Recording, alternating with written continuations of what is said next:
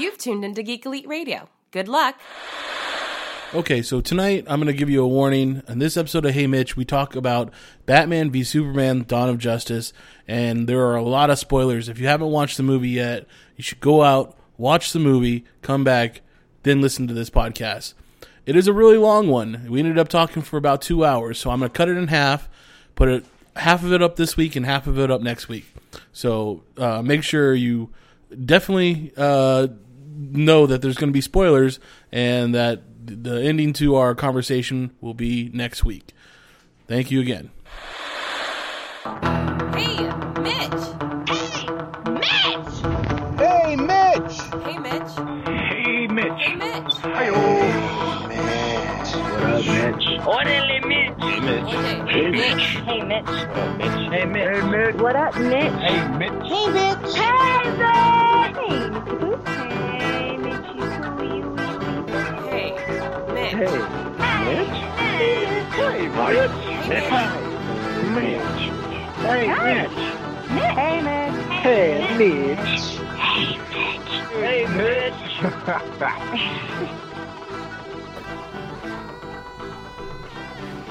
Sweet. All right. Well, we have a uh, quad of people. I guess I don't know how to say it, but we have a, a group here to discuss uh, our topic tonight on Hey Mitch. Um, foursome. Oh man, this is a hey Mitch. This is Hey Mitch. Yeah. Oh. Did you think it was just straight up Yeah, like just I for thought, Batman? thought it was just gonna be like Batman a, versus Superman. a Geek Elite discussion? Radio one-off. Well, it's not. I need It's not going to be like a comic book annual. well, you know, it, it kind of is an annual. We, we can always get this group together after every uh, superhero movie. what was it? What was the thing I pitched? I pitched. I said Oh. Batman versus Superman discussion of justice. That's true. That's kind of what this is going to be. Um, so, well, uh, we already have some some people talking. Uh, Daniel, why don't you go ahead and introduce yourself? Hi, uh, my name is Daniel. I work with Mitch on uh, Televised Heroics. That's right. That's Daniel Barroso from Televised Heroics. Chris, the one hey, across the table from me. I'm Chris. If you hadn't Uh, some people mostly call me Franny. Uh, Mitch and I are the guys who talk about Imagine If and Character 101. And the other Chris. and I'm Chris Jeetsy. Um, I do things. He says he does things. I don't know if he still does or not. Nah, supposedly. Okay. Well, there you go. We have uh, a full table of uh, Geek do Elite here. VHS gems. It's true. You still do VHS yeah, gems. fuck you.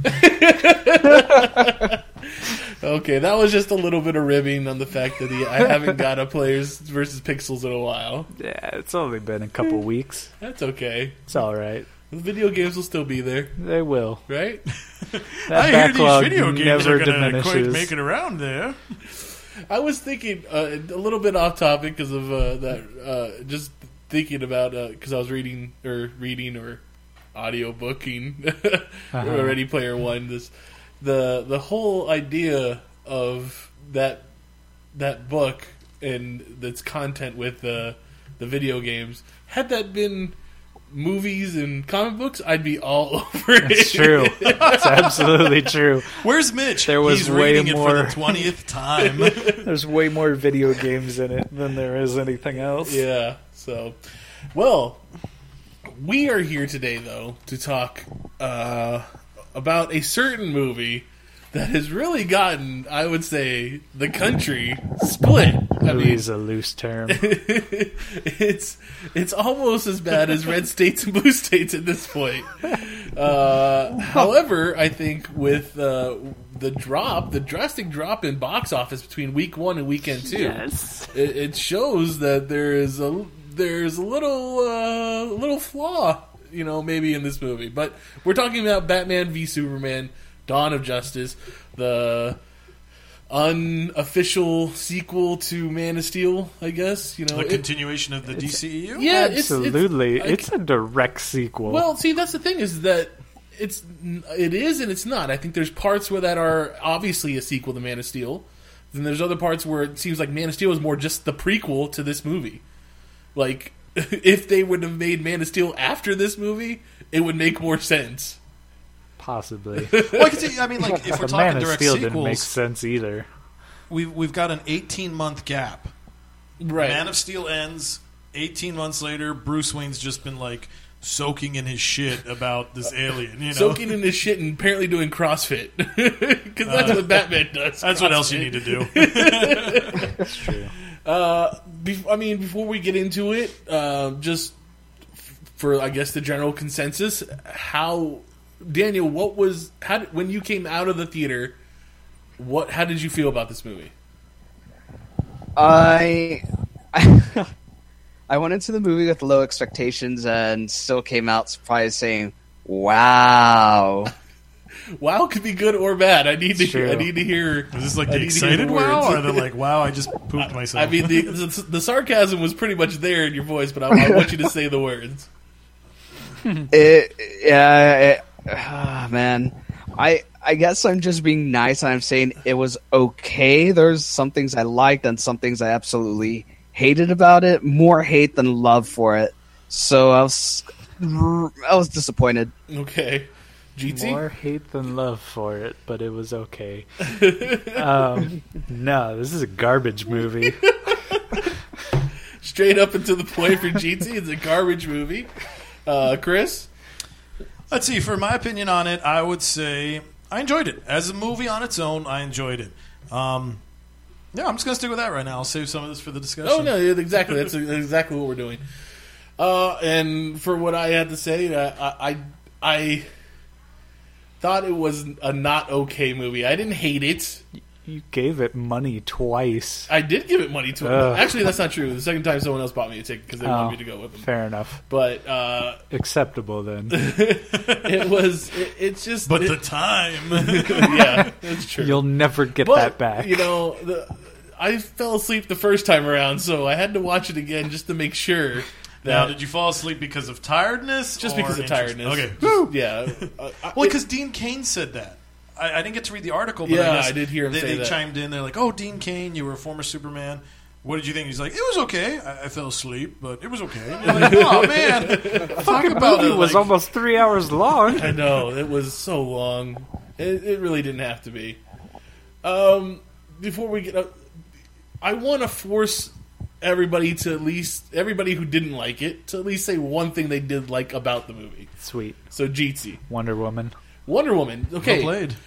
now I know uh, from the consensus that I've heard from just about everybody that you know Wonder Woman was probably one of the best parts of the movie. Yes. and especially the part during the fight scene when you see her get knocked down, but she, as she's getting up, she smiles. Yeah.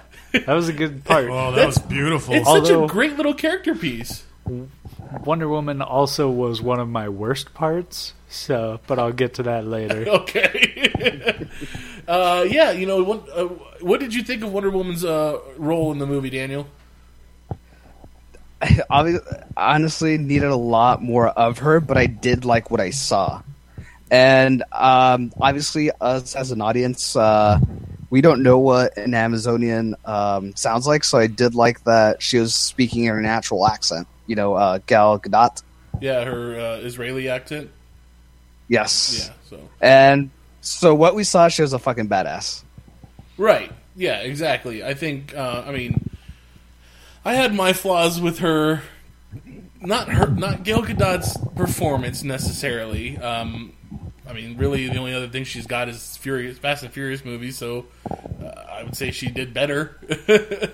but uh, I, there were things that with the, the the character choices that I'm guessing Zack Snyder probably at, put in there for her, I had problems with. But but her role, the the way she played the role was good. Uh, the way that that smile came up when when she like her her, her other one line where it's uh I've killed things from other from other worlds. That was Right. that was awesome. That was badass. That's So- gonna be major. no, like I mean, if you're reading Justice League by Geoff Johns, that's gonna be major. So uh, and then uh, obviously you were okay with her performances as Wonder Woman as well. You know, I am welcome Yeah. to say that I am enjoying my crow. Um, when they first announced she was cast, I was like, "Are you serious? She's so petite. She's so little. Like, what the hell?" And she, I mean, she's been doing it. She's been working out, building muscle. Uh, she's got a great physique. The way they, they set her up in the costume and everything, it looks fantastic. I mean, Um, I'm going to say the same thing. I, I'm still, I still say it. I'm not trying to skinny shame her or anything. I'm just saying she's an, she's supposed to be an Amazon. Right. Uh, Wonder Woman in the comic books is drawn just as tall, if not taller, than Batman and Superman sometimes. oh, exactly. Yeah. And and I mean, she doesn't do that. How are you going to really find someone that tall and that big to, to play Wonder Woman and still keep the sex appeal? Probably not. But it's just you know, it, I don't know. It's it's that's one of the things I was okay with giving giving way to the character for live action. Well, for what she brought to the character, that was great. I mean, honestly, like if you're not looking for it, it didn't matter because as soon as she put that costume on, it was like, oh wow, Wonder Woman's here. I mean, she was ready for battle. I mean, she schools Superman and Batman, you know, and and then like I think we all agree that like that moment you were like fishing for an engagement ring when she got knocked down and smiled. You're like, oh my god, that's the woman of my dreams right there. Like, I love a fighter, not like the psycho fighter, but like a fucking ass kicking mofo. That was beautiful, dude. Um, so yeah, I mean, like she she nailed it. She did the part. Um, it's funny how they're they're definitely putting a lot of history there. Obviously, with her photograph, you know, over hundred years ago, probably ties to World War One, which is new for the character in itself. Um, and then yeah, her stating, "I've killed things from other planets before," so it's like, oh, okay, you know, if, if this is where I think it's going, that's that's gonna be awesome. Yeah, exactly, and and uh, you know, I think uh, I have other things to say when we come to the actual fight when we talk about the fight in general. But she was a she was a good addition to the movie. Yes. Uh, Chris, what was your favorite part of the movie? Wow, that's tough. I guess honestly, for me, it would be the minute you saw the Trinity standing together. Oh, that- We've you know, never very- yeah. seen that. Never in television. I mean, yes, you've seen animated series and stuff like that, but I mean, to finally live in a world where we've seen Captain America, Iron Man, and Thor stand together and then unite with the rest of the other Avengers, DC's almost there. So I'm excited. I, I loved that moment. Um, that's probably one of my favorite pictures. That's one of my favorite stills. I think it was a fantastic moment in the movie. I would say you know that was uh, awesome. The, when the three of them were just sitting there in pro, or not profile, but in uh, in a Stance row together, you yeah. know, walking towards the camera. The only thing that ruins it for me, and I know this is a nitpick, but Batman's holding a, a shotgun in it, and it's just Well, like it's not a shot shotgun. You know, it, it had those kryptonite bullets. I know it, it, fighting it, it, Doomsday. it, it pays for, it, it, it plays off in the movie. I understand it has a place, but it's just like just the the image of Batman holding a gun in that row. Just like I would want an iconic pose for each three of them. You know, for them just just for the poster alone. You know, Oh, the sad thing is, that's going to be an iconic image because that's the Batman we're going to be looking at. that's true. Uh, how did you feel about Chris? Did you feel about the the, the, the, the, the scene that he's depicting the three of them walking towards the screen, about to face off against Doomsday? I thought Wonder Woman was cool. Well, that's what they do have her front and center in that. So I I really didn't give a shit about Batman or Superman by that point. I was like, get them the fuck off the screen. I'm tired of these fucking mannequins. uh, Daniel, after hearing something like that, how do you feel about the the lineup? Uh, everybody was too mopey except for uh, you know Wonder Woman. So at that point, I was just like, when is this going to be over? Yes. Uh, look, I mean, I, I already gave uh, my my stance on it. I also thought the funny thing is that of the two hours and forty minutes of that movie, that particular scene holds one of one of two jokes in the whole movie. It has the it has the is she with you? I thought she came with you. That's Oh, the joke right there. And we saw that in, in the trailer. The and and I remember the second time I was in the theater watching it. One dude just busted up laughing really hard. I was like, "Really? Like that was in every trailer since the second one. Like that particular joke, hey, the guy could have been in jail or something. jail or coma. I got it. Yeah, you're right. It was Rick Grimes. He woke up. The, the the second joke in the whole movie is uh, uh, don't worry i'm friends with your son yeah i figured with the capes that's the second joke it's Yeah, that's true. Well, I like the joke. so there that are you can three make. jokes then, because the- there's the- also the fucking the piss joke. But see, it ends up not being a joke so much as a a, a plot point. Like he turns it into the fact that I've put this in your face right before I kill you. Now you know. Well, but what about the Laurence Fishburne thing? You know, he's like, "Where's Clark Kent? Where does he go?" And he just clicks his heels and goes back to Kansas. I mean, it is a little bit of a play on, but it is, you know, we know the greater secret of where Clark is. But see, I think that that it it seems like a joke because the very next scene it doesn't end up being him in Kansas, but it should have been. And I think through well, it should have editing, been Clark in Clark clothes, not Clark as Superman. Right. He well, it like three scenes later, because of the weird editing of this movie, you mm-hmm. Clark is Clark talking to his mom in the in the field or next to the field, being like, "I don't know what to do, mom." So if that scene had come right after Laurence Fishburne had said it would have been more impact. it would have been yeah, it would have, and it would have made more sense. All right, I can give you that. Okay, but what about even the the headline? You know, like, Goth- like this just in Go- crime in Gotham. Also, Oh, okay, water fair. That is that wet. was a joke, but Yeah, I mean, DC's not as few and far grim. between. it's know. not supposed to be that grim. Oh no, I get you, but it's not like I don't know. Okay, I'm gonna throw this one out there. Now, yes, DC hasn't done it the best. Okay, uh, Batman 1989. A lot of people are like, "Oh, well, that movie sucks," or "Oh, that's the standard," you know, the standard of Batman. And then Batman Returns. That one was a little bit better, you know, but it's obviously building off something. And then Joel Schumacher made Batman Forever and Batman and Robin, and people hated him. And I can admit, as a kid, I enjoyed it. Why? Because was that was all and- you had. Okay, fair enough. You know, I that love was all you had. It was good. You- You're buying toys, all that stuff. You know, it did what its audience needed. Um, and then it's funny because as as you get older, you start reading more about it. Joel Schumacher stated, "Hey, I wanted to make a tribute to the Adam West stuff." And as much as we may hate the Adam West stuff, there is the Adam West stuff. There's the George Reeves stuff. There's the Kirk Alyn stuff that goes all the way back to the legacy of these characters. I mean, why does Superman fly? Because a movie studio suggested it. Not because of comic books, because of a movie studio. So they do add to the character's dimension. So right now, what DC's doing with their cinematic universe, it's different. But I don't think it's as dark as everybody portrays it. But I think everybody's just so pissed because it's like, well, we've seen Iron Man, and Iron Man was Robert Downey Jr. I mean, imagine if they stayed with Tom Cruise. You know, we could have a whole thing. And now I know I'm basing my argument on a what if, right. but it's just that's the way it drew out. But I think I think if you want to throw in the, the Marvel U or the, the Marvel Cinematic U, you have to take into account that Kevin Feige is, is sitting there has sat there and been in control of each one of these movies as they as they came out in the phase, and he is he is hit almost hit. I mean. What, what movies are of, of those of those particular Marvel Studio movies have not been a, a home run yet? Oh, exactly. No, he's So I think I think he's had ample chances to, to, to drop the ball, and yet he hasn't done that. There've Whereas- been missteps. okay, I'll give you okay. Maybe Thor, Thor, and Thor two are probably like doubles instead Thor of home two, runs. Iron Man two.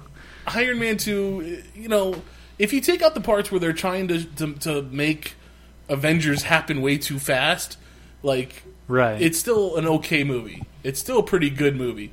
right. Then you take out you take out. Uh, oh no, B- both of those are better than this movie. I'm just saying those are missteps. Okay, they are, but they're still not. They're not. They're not uh, strikeouts. Right. Okay, um, I think that with these two movies, and, and trust me, I was, I'm one of the few people, and I think you are too, that liked Man of Steel. yeah. I I, I enjoyed I, it. I actually enjoyed the movie. I didn't care that he killed Zod at the end of the movie. It makes sense to me, and it, it makes sense to the character. But I agree with that. okay, there are still parts that that don't scream Superman in either one of these movies, and and I Oh, think true. I think the part that doesn't scream Superman the most, and I think you and I will agree the mo will, will agree on this uh, quite well. I, I don't know about Jeetsy, but it's the Kents. oh yeah. Yeah. Kents are a giant misstep to the the Superman mythos. These are the two people that raised Superman to be the man that he is in the comic books, in any TV show, in the George Reeves versions, in the serials before that. You know, it's always been the Kents. No, that's that's very true. Um, That's exactly the Superman we have, though.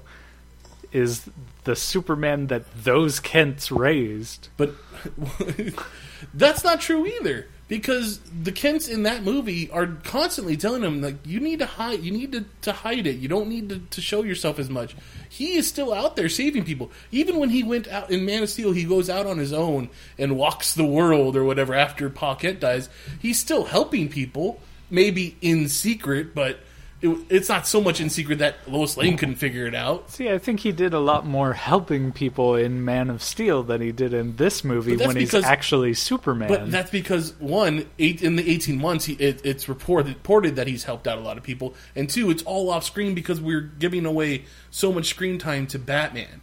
No, this is a Batman film. This is a I Batman. I understand that. Yes, but it is. I'm saying that they had like a news report or whatever saying like, "Oh, fucking Superman doesn't do anything. Like he just shows up every now and then to kind of be a dick. Like he killed all these people over here Well, see, in Africa, well, and then he showed up and was like, "Yes, part, because- sit in your flood." the the the I think the the the Africa part is so muddled and so edited badly that you, Yeah. it doesn't make any sense one way or the other. Right.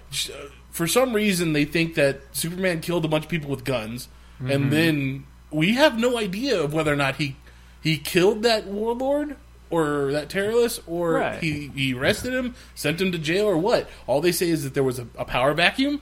Someone came in, started killing off villagers, and that lady blamed Superman for taking away the one warlord. Yeah. Like so, all that is so muddled and confusing that it starts off the movie bad Yeah. uh, at least for me. Um, so that's why I, I mean that's where I mean it's obviously they they misstep in in creating the character for Superman for me. However, I still think Superman is probably the closest thing to having a character in this movie. What? Even with him being on Mopey? Even with being all mopey, like even the part where you're talking about, uh, like he's he's looking at the people in the flood. Yeah. I think you're seeing that in, in his super speed time. He's standing there, but they're moving slowly in slow motion. So it's it's it's like almost an instant out of a second, and it, within that second, he w- the very next part of that second, he's saving those people. That might be. I don't know. It's it's all about uh, it's perspective or not Right. perspective, but uh, Well, Zack Snyder Subjective. loves to slow everything fra- down. to frame Yeah, the right. the comic book panels. and and like, that would that's- be yeah. That's Because that one, I know they've been pulling out the Alex Ross art, and they're like, "Look, here he is standing before people to save them, Yeah. almost as like a Christ-like figure." Right. Well, And this movie exactly- did not did not uh, fail in giving the Christ-like uh, images in Christian, uh, you know, uh, what's that word?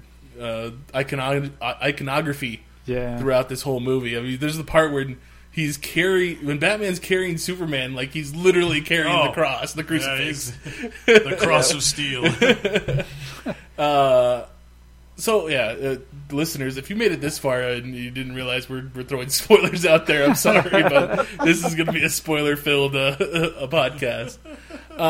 well, my best part was when Spider-Man showed up, and And because Batman was like, "I'm a ruse!" Man, and he took Superman's cape, and he's like, that was the best part of this movie for me. The Civil War trailer. Ouch. There it is. What was okay? So then let's just get to the other side. Daniel, what was? Wait, did I already ask you what your favorite part of the movie was, Daniel? No, you asked me what I thought about uh, Okay, what, what was your favorite part? I'm sorry. Um, I guess what I really, really did like was just seeing Batman in that power armor. You know, just seeing it from from the Frank Miller comic to actually seeing it on screen. I thought it looked pretty badass. You know, I'll give you that. I, I- I did. I did think they pulled off the look of the Batman armor pretty well.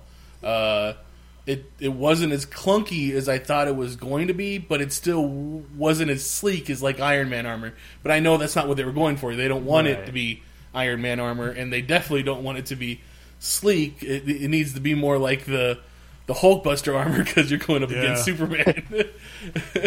Which I still don't think doing CrossFit is going to help you when you're going up against Superman. Superman's super strength doesn't matter how many times you can pick up a tire. That tire had a you know went through a lot in that that cave, being dragged through water, being beaten with a hammer. That hammer, man, Jesus. Uh, how did you feel, uh, Chris, about the about the armor? Oh, I thought it was cool looking. Um, it was just a, a, it was very faithful, and I think it was better looking than the comic books. Um, and again, as a toy collector and all the little like the Funko Pops, that is a badass looking pop, you know. and I like putting it right next to my Hulkbuster, and they're part of my Millionaires Against Their Friends club. You know, it's like, hey, you want to beat up Hulk? Yeah, let me get my armor. hey, you want to beat up Superman? I got my armor. Let's do this. So I think they're cool looking items. So that that totally gives me a, a symmetry between my two universes. So I'm happy. One thing I thought was great about that uh, particular scene when the armor was was the the light up eyes.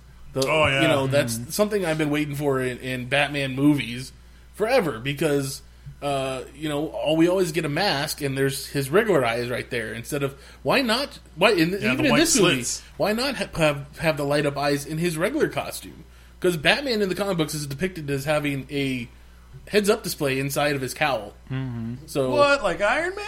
I mean, not as not as great as Iron Man's, but Yeah. you know, it's still gonna have uh, X-ray vision or not All right, well, it's gonna- but, like, he can go to, like, thermal infrared vision, and- yeah, thermal, yeah, Yeah, yeah. stuff like that, night vision and stuff like that. So I, I really wish they would they would have kept that, especially the part when I mean, you can obviously see that there's black grease paint on Ben Affleck's eyes with the mask, and then he pulls the mask off, and it's not there. and there's no black. And magically makeup. Well, disappears. that's how powerful Superman's grip is. I will rip the paint off your eyes. I'm not talking about in the dream because the dream sequence you can be, you can pretty much say is a dream sequence, but there's other parts when he rips off his own mask and, and there should be black paint there. Okay, so you remember that scene when Alfred's working on the cowl? Yeah. I don't know if you saw there were these little spray hoses right there. so as soon as he grabs it by the ears, it releases an anti-makeup paint, Ah. and it comes right off. How did you not Alfred see is that? So creative, you know. How did you feel, Chris- GT, about the, the, the battle armor, the Batman battle armor? It was all right. It was all right. Yeah. It's, it's I just, mean, it, I mean, it you'd looks seen good. it. You'd seen it in the trailer, Yeah. so by the time you came to the movie, you just weren't impressed. yep. Okay, fair enough. I was like, cool. Just- it looks like the comics. Good job. Uh, you know, I mean, I'm gonna have to say, imi- imitating Frank Miller art is not that difficult. Yeah. I mean, it's it's it's not it's not exactly uh, John Romita Jr. art, but it is still pretty Oh, God. boxy. I don't know, man. That Dark Knight Returns art is pretty fucking Romita Jr. Well, you know what's going to be crazy? So, like, Frank Miller was big for the 80s, right? Mm-hmm. And obviously, we're seeing, like, movie people are homaging that. So, when John Romita Jr. was big in the 80s and 90s, that means the next decade is going to be John Romita Jr. shit. Oh, Jesus. we need square jaws and box looking people. Oh man, that's that's horrible. Stick to Minecraft. That's, that'd probably be the best place for him. It's true. Okay. he can make a mint. Uh, my favorite part, I guess, I, I still I didn't really get around to that. Um, I don't know what my favorite part of the movie. would credits? be. No, it wasn't even That was the up there for me, too. Uh, it wasn't the what should have been a post postscript scene. I guess my favorite part of the movie would have been the the the the uh, the party at Lex's place. Like even though Really? even the like the, other than the Lex stuff, the, t- the the little discussion between Clark and Bruce Wayne, Bruce Wayne like Bruce Wayne trying to keep up this party boy Bruce Wayne out like like persona, and Clark using his his uh, super hearing to hear Alfred talking in the earpiece was like I liked that because it got like all four sides of of the two characters in one scene. Okay. Do you understand what I'm saying? Yeah. That, that's uh, cool. That's a good way to look at the it. in between parts of that scene is what you like, not the actual scene where like they're talking to each other. I guess that's I, you- you're kind of right. Yes. Yeah. I, mean, okay, I can deal with that. I, I, I thought that might be the best part where they got they got the the, the, the characters right. Was the in between stuff. yeah. Uh, And you know that kind of was the the only time in the movie where we got uh, Batman doing some detective work. It's true. You know, even though it was just hooking up a device so that Alfred could go and steal the information Yep. and then walking away. But, you know, it was the only line Mercy got in the whole fucking movie was it was during that scene and she's like, uh, Mr. Wayne, you are in the wrong place. You're not supposed to be here. Oh, poor Mercy, right? There's a character. I mean, that's the that's a It's character. cool. She's a cyborg. It's She's fine. if they end up doing that, I'll be happy. But you know, in in this movie, she's gone. She's probably dead. She's obliterated. and and uh, as uh, Chris had stated to me, you know, a week ago, it's it's unfair because that is Luthor's Harley. That's like Yeah. his sidekick, his uh, his Kato. You know, Mm-hmm. why would you take that away from him? But I mean, he took it away from himself. He did. He like literally said, "Hey, could you go make sure my seat's taken care of?" Yeah. Like instead of like, that was basically bye. I will never see you again. You're going to die. By the way, She I just always survived. hated you. But you know what's funny is that she she knew it too. She like the instant before Superman figured it out, she knew. Yeah. Like, she just had to come to the realization right then. Not only that she was going to die, but that her boss sold her out and was okay with it. Um. Well, that was the parts that we liked. well, our favorite parts. uh, I'm guessing Chris had more fa- more more parts that he liked. I mean, I'm, we're- I'm not trying not to pick on you. I mean, I know you're pretty much the only person that was on the I enjoyed this movie part, but Well, you know, like the thing is, I guess what what helps me about this is I've read a lot of comics. Um, I, I like okay when the Flash thing happens, right? When he busts through the TV screen and he's like, I w- like the first thing that came through my mind. I was like. Oh my God, that's Crisis on Infinite Earths. Now it's not an exact one for one, but I was like, that's insane. You know, like that's that's really cool. Actually, it is almost you know one. For, I mean, it Yeah. it's it's and that's the one thing that Zack Snyder does well. Yep. And he did it well in March Watchmen. He did it really well in 300, but he does uh, he uses the panels as a as a storyboard. He he makes it look just like it is. Yeah. And and and though- Zack Snyder should be a director of photography, and that's it. he he does that stuff really well. The only I mean the only problem I had with that particular scene is that it doesn't belong in this movie. oh no, no, I look okay. And I, I get what you're saying too. There's so many. I'm sorry to cut you off again, but there's so many things in this movie that are so like right there in your face, right from the comic book. And I was like, as a comic book reader, you could be like, "That's fucking awesome." I know that part of that. I know that where that comes from. I know what that one is. But as a comic book reader, you should be like, "Why is it all in one place?" Well, it- it- as a comic book reader, if I'm introducing Superman to somebody, I'm not going to be like, "Hey, here's the death of Superman." like this person's going to read it and be like, "That was a great story, so that's it." yep. Oh my god, we Actually- got the death of Superman, the death of Barry Allen, That's true. all in one about that. movie. I was gonna say, uh, actually, giving Chris or Jeetsy the the death of Superman as his first Superman story probably would be good because he doesn't like Superman. well, I remember when we were watching the movie and the one Wayne security guard, his legs got crushed. And he was like, "What's your name?" And he was like, Wallace. "Wallace." And he's like, "Oh, they call you Wally." I shot you a look. I was like, because I was like, "Oh, I could see like." um Zack Snyder's like, oh yeah, I've heard of this Wally West guy, so I broke his legs. I thought that'd be fun because he's heard of Jimmy Olsen, and he thought that'd be fun. yeah, which was like, incredible that they killed Jimmy Olsen at the beginning of the Oh my movie, God, and don't even say his name. Right. They don't even say Jimmy. Like I finally did see the credits. They did call him Jimmy They Olsen, do in the credits. Yeah, but I was like, wow, nobody's gonna know who the hell that was. no. Um, And apparently working for the CIA. Yep. You know, Jimmy. Yep. he's not So Superman's sad, best man. friend for no reason. Kill off Superman's best friend. Yeah, you don't screw if you don't tug on his cape, you don't kill his best friend. Um, but no, but the thing is, like watching that movie, I, I enjoyed it, but I do agree they're putting way too much. And this has been my argument about Green Lantern. I mean, as soon as the movie starts, we see the Rogue Guardian. We meet Parallax. Uh, it goes into Hector Hammond, and then we've got Sinestro, and then the potential for Carol Ferris. So it's like here's almost five villains coming at you. That's too much. You know, like when you're a Lord of the Rings fan and you go in there, you understand you're making a commitment.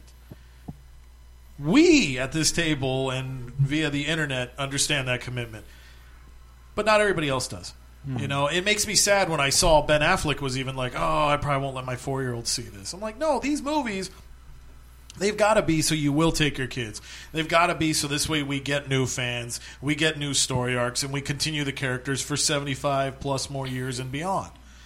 And this movie, it's dark, you know, and for some reason, uh, like DC, they have. They've gotten dark. Um, there was an article that recently came out, and they were talking about how the DC universe has changed, and they were basically citing since uh, in Identity Crisis, it's been a very dark DCU. And if you think about it, that's kind of true. Now, DC in the 80s, I remember they had the little corner boxes and they would say DC comics aren't just for kids. And they really were. They were about growing up. You know, because when Marvel came in in the 60s, they were like, hey, we're going to try all these crazy new ideas and we're the cool guys. And it was like DC or Marvel Comics was for your kids, DC Comics was for your dad, you know. And uh, well, that's the hard part. They had been around a lot longer, so DC had to break that trend. in you know, the '80s with its grim and grittiness, Watchmen, Dark Knight Returns, which we're seeing now in the cinema. You know, those are major publications. But again, that's kind of a bad choice as your introduction to these characters. You know, like if we're gonna do, you know, Iron Man, I'm not gonna be like, hey, let's let's put Demon in a bottle. That's the best way to introduce Iron Man. It's gonna be dark as shit. You know.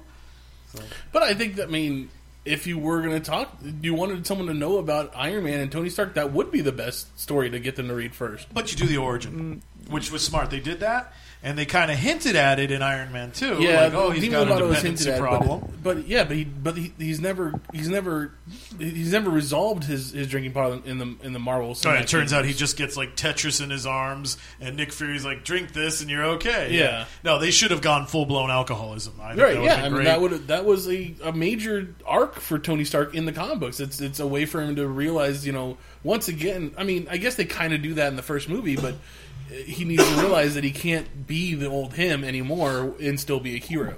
exactly. Yeah. However, that's you know that's that's that's that. This is this. I'll give you I'll I'll, I'll give you that Identity Crisis in the com- in the comic books is a more dark story because it, of its content. What it, it involves rape and, and murder of a of a friend and, and the murderer being a friend, but I would say that the, the world hasn't gotten darker, just more serious. Like Oh, yeah. the storylines are more are more. Uh, I don't want to say based in reality because that's Marvel's thing is that our heroes are based in reality. They these are what real people would be like if they were heroes. It's just more of an idea of of of their actions carrying weight in the DCU after Identity Crisis. Um, they still have lots of fun stories. I mean, Oh yeah, no, I agree. Um, but the, but to me, like when I look at Identity Crisis number one, Identity Crisis number one, and Avengers 500 came out within like two months. Mm-hmm. That it was a new age of comic books. You know that, that, that picking up Identity Crisis number one is the same thing as picking up Showcase number four. That was a major change in comic books. Something was coming, and it was big. And like you said, it, it had impact. You know, it was like now it's like okay, you know, Wally's looking at Green Arrow, and he's kind of like, "Whoa, what are you going to do if I get out of line?"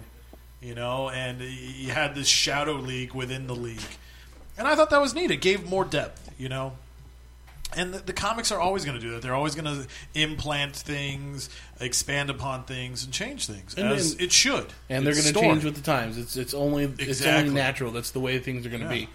However, I think you're still going to keep the general tone of each one of these characters. I mean, the Hal Jordan from 2016 is the same Hal Jordan from uh, his first issue. I mean, for the most part, right? He's still kind, of, uh, of. flies off on his own, uh, off on a on a heel, and and you know, showboats a lot, but still is a heart a hero at heart. And, and yes and no. Uh, well, because things okay. Like if you go back and read the original Green Lantern, he wasn't as much of a flake. You know, he really wasn't. Like he, I mean, this was a guy who was in line to be an astronaut. Obviously, he was good at what he did. He was responsible. You know, he was the 1950s jet setter, astronaut hero, because that's what our idols were back then. I mean, we didn't have the Kardashians back then. We were like, hey, this Neil Armstrong guy, he can do math. You know, that was amazing. Um, so that's how the heroes were, and then they started changing them. You know, like I- like I was actually just talking about JLA Year One. That was a big part of where they started showing Hal being flaky. When I remember issue two, where the Flashes and Green Lanterns were going to go camping, and you know Hal shows up first, and he picked out all the supplies, and he's sitting there, and Barry shows up, and he's like, "All right, you did the shopping?" And he's like, "Yeah." Well, where is everything? I couldn't do the buying. Can you lend me some money? You know, and it was the running gag because they were kind of showing that Hal was a flaky dude. That was something that was being inserted into his character. But we think of JLA Year as one as like that came out like two, three years ago, right? I think it's almost twenty years old. I think the 1990s weren't just yesterday, so that's what's getting scary. You know, our long boxes are getting too long. Fair enough. Uh, but I, I, I think, uh, I mean, obviously, that's just where I think this movie is missing is the tone of a, of the characters that have been around for a lot longer than one or two issues, and and that's where most of these other parts, like Dark Knight Returns, is is is is three books at the most when it when it when it came out, and now they've had It was a four part miniseries. It was a four-part and then okay. They did a sequel that I think was another four parts. Right. And then they've done this third one, which I think even Frank Miller was like, I didn't write this. But Yeah. still, I mean, that's uh, the fir- the original Dark Knight Returns is four issues out of how many from 1930 whatever when Batman was geez, created. yeah. You know, From 39 and up, yeah. We're, we're talking well over 2,000 comics between Batman and Detective. so you have uh, four issues that have depicted what now is going to be we what we know for the next 10 years in the DC extended universe if they if they do well enough. And from the looks of it, even though the the, the movie dropped in box office drastically, they are still going to go ahead. They've they're, they're if the rumors are true, Ben Affleck has his first script written, his first draft of his first Batman movie written. If uh, they've already slated two untitled, they've added two Yeah, two untitled more Bat- came up. DC movies to their DC slate for Warner Brothers. Uh, you know, Justice League is going to start filming in two weeks, so everything is still a go. So that's going to be our Batman for the next ten years. Well, but here's what's going to be interesting about this, and this is just me guessing. I think when Batman does his Batman, when those movies come out, you're not going to see those gray streaks. The Batman movies are going to be prequels. you think so? Oh, I think so. Because, I mean, it feels like, okay, Wonder Woman was back in like 1917. Right. Batman must have been back in like, you know, early 2000s. I, I wouldn't even be surprised if they'll try to do something like a September 11th. And that's why when Wayne Tower fell, it hit him even harder. I mean, they could really play with some stuff, but I think when you do the Batman films, they're going to be of a prequel. If they, I don't know, if they oh do my that for God. because I mean that I mean that almost seems like what they would have to do with all of the their stories. Then everybody's everybody's story is going to be an origin story that leads up to Batman v Superman. Oh, well, no, Because no, we it's going to be there was Cyborg- Batman, and then the Justice League happened. but, You know. but we already saw Cyborg getting Yep. his mother box body. We Right. saw the Flash already had powers by the time he's stopping this guy robbing a, a, a, a convenience store, and Aquaman, you know, is always been the king. Yeah, of- as soon as he was born, he's always been what he was. So there's not going to be any, uh, you know, real origin for that. Probably It's just they're probably just going to start off with the hey, I'm king, you know. uh, but th- that's just you know, I think I'm both excited and dr- weary of what's going to happen in this DC extended universe. I agree with that. No, I agree with that. Like, I mean, it's fine because who's our Kevin Feige for the DCEU? Uh, It was supposed to be Geoff Johns. Exactly. but apparently it's Zack Snyder. Oh, Oh, no, Jesus. That's uh, that's what all the reports say is that Zack Snyder's the one that's going to be in control. Yeah, that's a shame because I almost saw Zack Snyder as like the Joss Whedon of it. You know, like he was helping other directors get there because it's like, okay, here's where my movie's going to be that brings it all together. So help- I need you to get to this point so I can get in there. Right. I need you to get to this point to go there. That's the way it should have been. Exactly. But that's But the- it didn't work yeah. out that Oh, way. that See, sucks like then. what they they needed was they, well they needed obviously a Kevin Feige and then they also needed Jon Favreau. They needed a guy to make the first Yep. solid movie to base everything else off of. But Daniel, what was the worst part for you for this movie? Lex Luthor. You know what? I'm I'm there with you, and and I know some people will sit there and argue with you. And I've seen this argument on online. I don't know about you, Daniel, but uh, people will be like, "Well, that wasn't Lex Luthor. That was Lex Luthor Jr." However, Okay. they never they're ner- they're not going to give us a Lex Luthor, so we can only take that as our Lex Luthor. It's not Yeah. Alex Alexander Luthor Jr. because that guy is a good guy. Yeah, Yeah. most of the time. Wasn't he a good guy in Crisis on Infinite Earths? Well, in Crisis, he was. Well, he's from Earth Three, Yeah. and at first, yes, he was a good guy, and he helped a lot of the Crisis on Infinite Earth. But then on Infinite Crisis, he was kind of like, I was the big MVP, and I get stuck in this stupid cave with old Superman and Lois and annoying pimple Superboy. You Yeah, know? but I mean, I think if you're, they didn't pull anything from uh, Infinite Crisis. They pulled stuff from Crisis on Infinite Earths. Oh yeah, Plus, even if you got this was the this is the Alexander Luthor Jr. that was a clone of Luthor in the '90s, then he would still be acting like Luthor, or you'd be acting like Lex, not like Lex Lex Luthor Jr. The only the, the thing with I understand where they were going. I know I I understand where Warner Brothers is going. Is like, look, Luthor is a businessman. Where's all the business nowadays? It's all online. So he's got to be kind of kooky, and he's got to be this e-com or dot com billionaire kind of craziness. But then they made him a scientist also, and then they also made him a, a politician. It's like, where are you going with all this? And this guy is way too erratic to to be any one of those things. Yep. Like if if Jesse Eisenberg had just played Mark Zuckerberg as Lex Luthor, I would have been happy. Yep. Because that guy, th- his Mark Zuckerberg from the Social Network is collected. He thinks about he was his a fucking actions. asshole. He was an asshole, but he he was also he also knew what the fuck he was talking about, and he also you know thought everything through before he did it. You know, in that movie, uh, I don't know about the real Mark Zuckerberg. I've never met the guy, but you know, obviously he's doing things right. He's a billionaire. He's apparently doing well for himself. he didn't Not- need my approval. I don't think he's doing. it. He's not hurting for anything. Uh, what was the what was the biggest part that that like that upset you about uh, Lex Luthor in this movie, Daniel? it just seemed like you know throughout the whole thing he uh, i don't know he didn't really seem smart and he just seemed like he was on just did you know bumps and bumps of cocaine on set and was like all right i'm ready to shoot. Come on let's go guys. Woo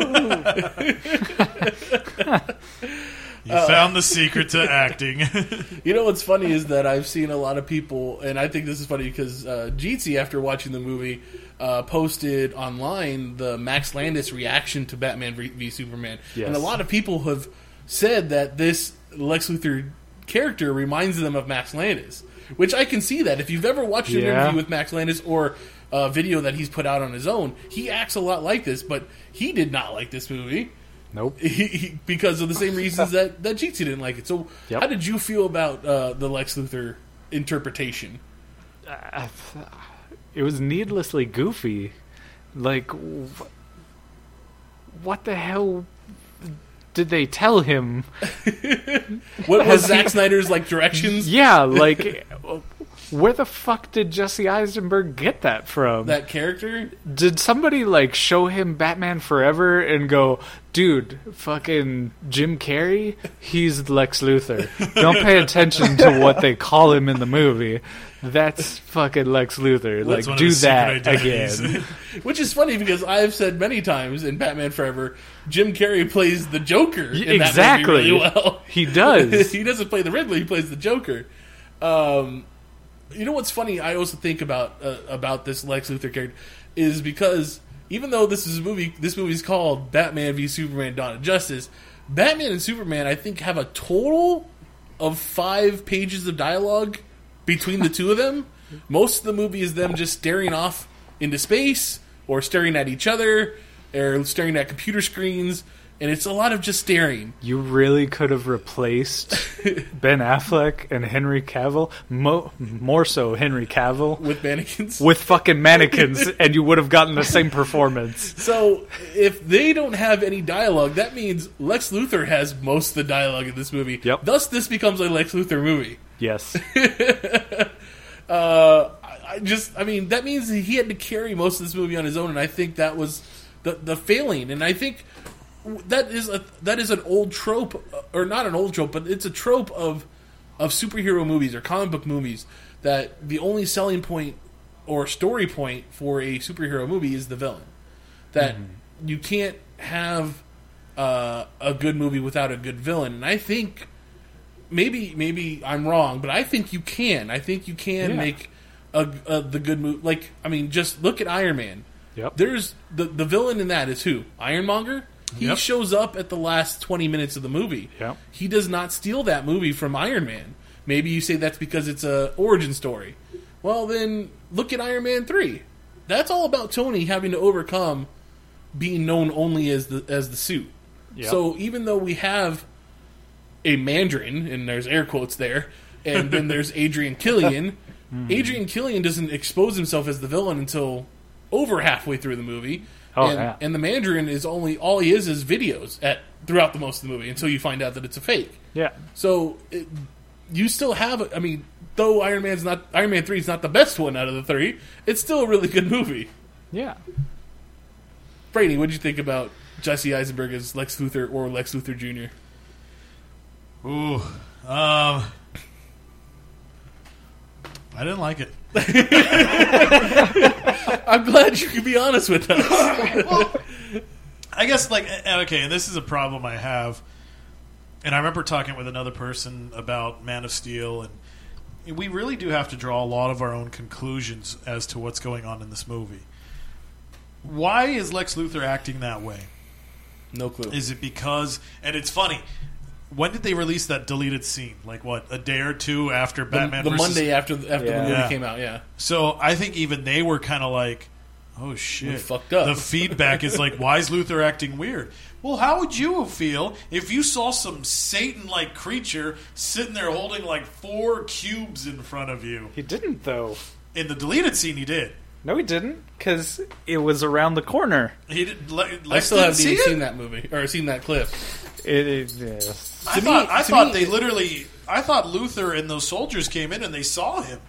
No, the the soldiers came in and saw him, Uh huh. but Luthor's fucking like around the corner. Really? Wow. I'll have to check it again because I'm, I'm not doubting you. Yeah, I just, yeah. I honestly thought he saw him. I mean, I could be wrong too, but Yeah. like the way that they like frame it and stuff, Yeah. that's how it looked to me. No, but- because they come in that hallway and he's like right there, and there's like this little weird Kryptonian tree thing in the middle of the pond, and Steppenwolf's like. And disappears, and they're like, "What the hell was that?" And they keep going, and then there's fucking Luthor in the pool of Kryptonian fetus matter or whatever the hell that thing is. And he's like, uh, I've seen some shit. I live here now. well, and, and that's where I'm thinking. Like he must have seen these like the, the the apocalypse people, and obviously it screwed with him because like Lex Luthor's always been a xenophobe. You know, he's always hated aliens, and, and obviously he's keeping tabs. He's like, oh, there's this Wonder Woman out there, Cyborg, Flash, and Aquaman. So these these metas they're out there, and then he sees. You know, because the painting, the painting means a lot more than just something that's there. You know, he, he's seeing parademons. I mean, who knows? Maybe he's having the same visions that Batman's having. So it really warped him.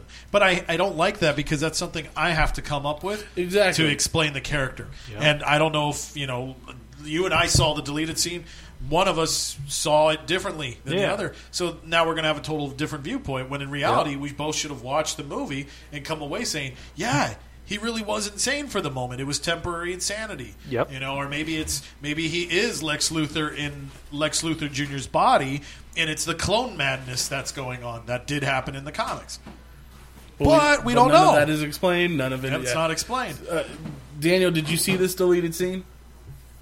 No, I still haven't seen it. Yeah, neither, I haven't. I haven't watched it either. Because I mean, to me, that It's like 10 seconds I, long. I understand that it's it's not gonna it, it's not gonna it's not gonna take up my time, but right. It, you deleted it from the movie for a reason. Yep. Whether or not it's because you thought the, the you thought that cutting ten seconds out was gonna help your time. Or, or whatever, but uh, obviously, two hours and forty-five minute movies are already too long.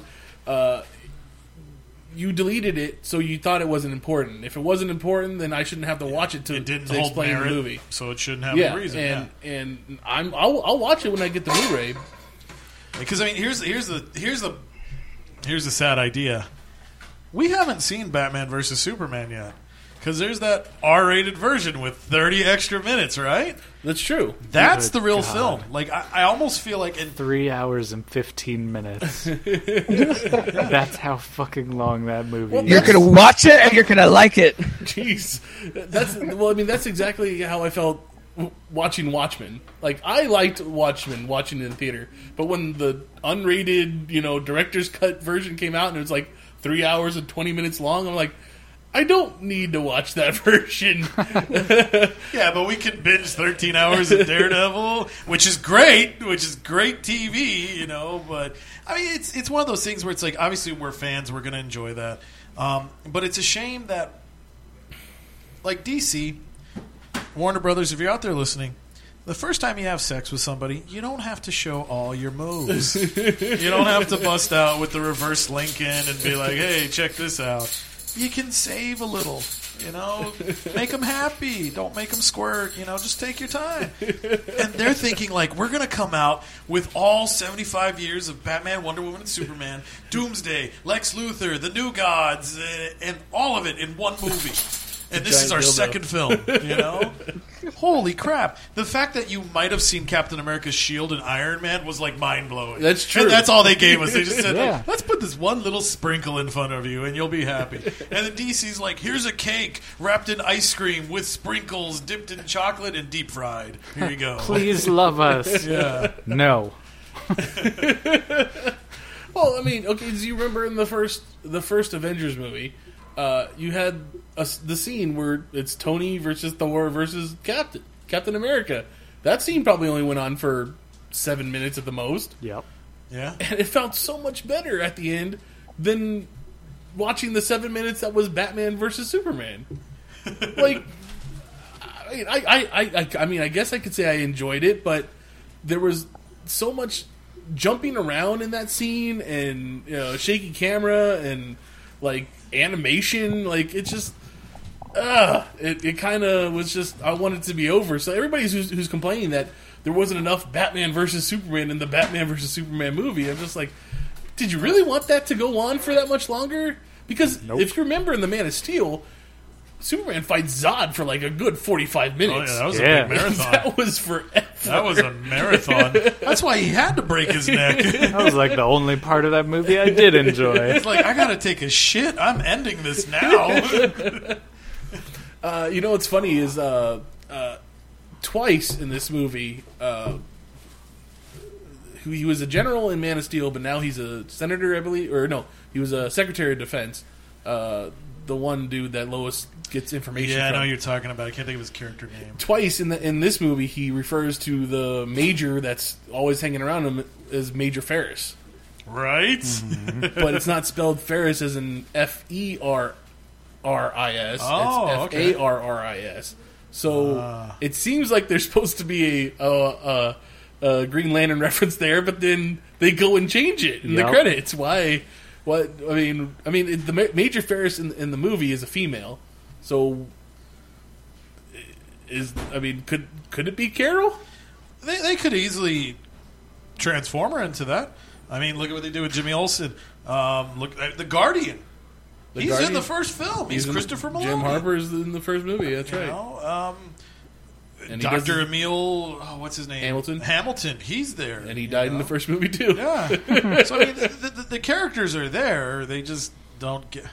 I guess the thing that's hurting DC, there is no character. They Like, are we take killing off a lot names- of their supplementals. Well, yeah, no kidding. They're they're doing that too. But I mean, they they they, they take their legacies and they're just kind of like, all right, well, we're just going to take this name and let's run with it.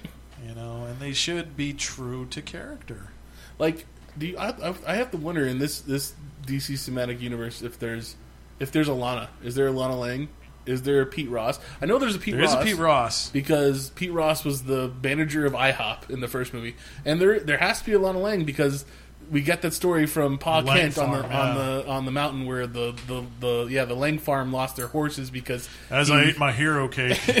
because he he uh, he dammed up a river that was going to ruin their crops or whatever. Mm-hmm. So uh, yeah, there is that. Um, what uh, what did what did Chris? What did you think was uh, the worst part of the movie? You can't say the whole thing. No, no, no. I'm not going to.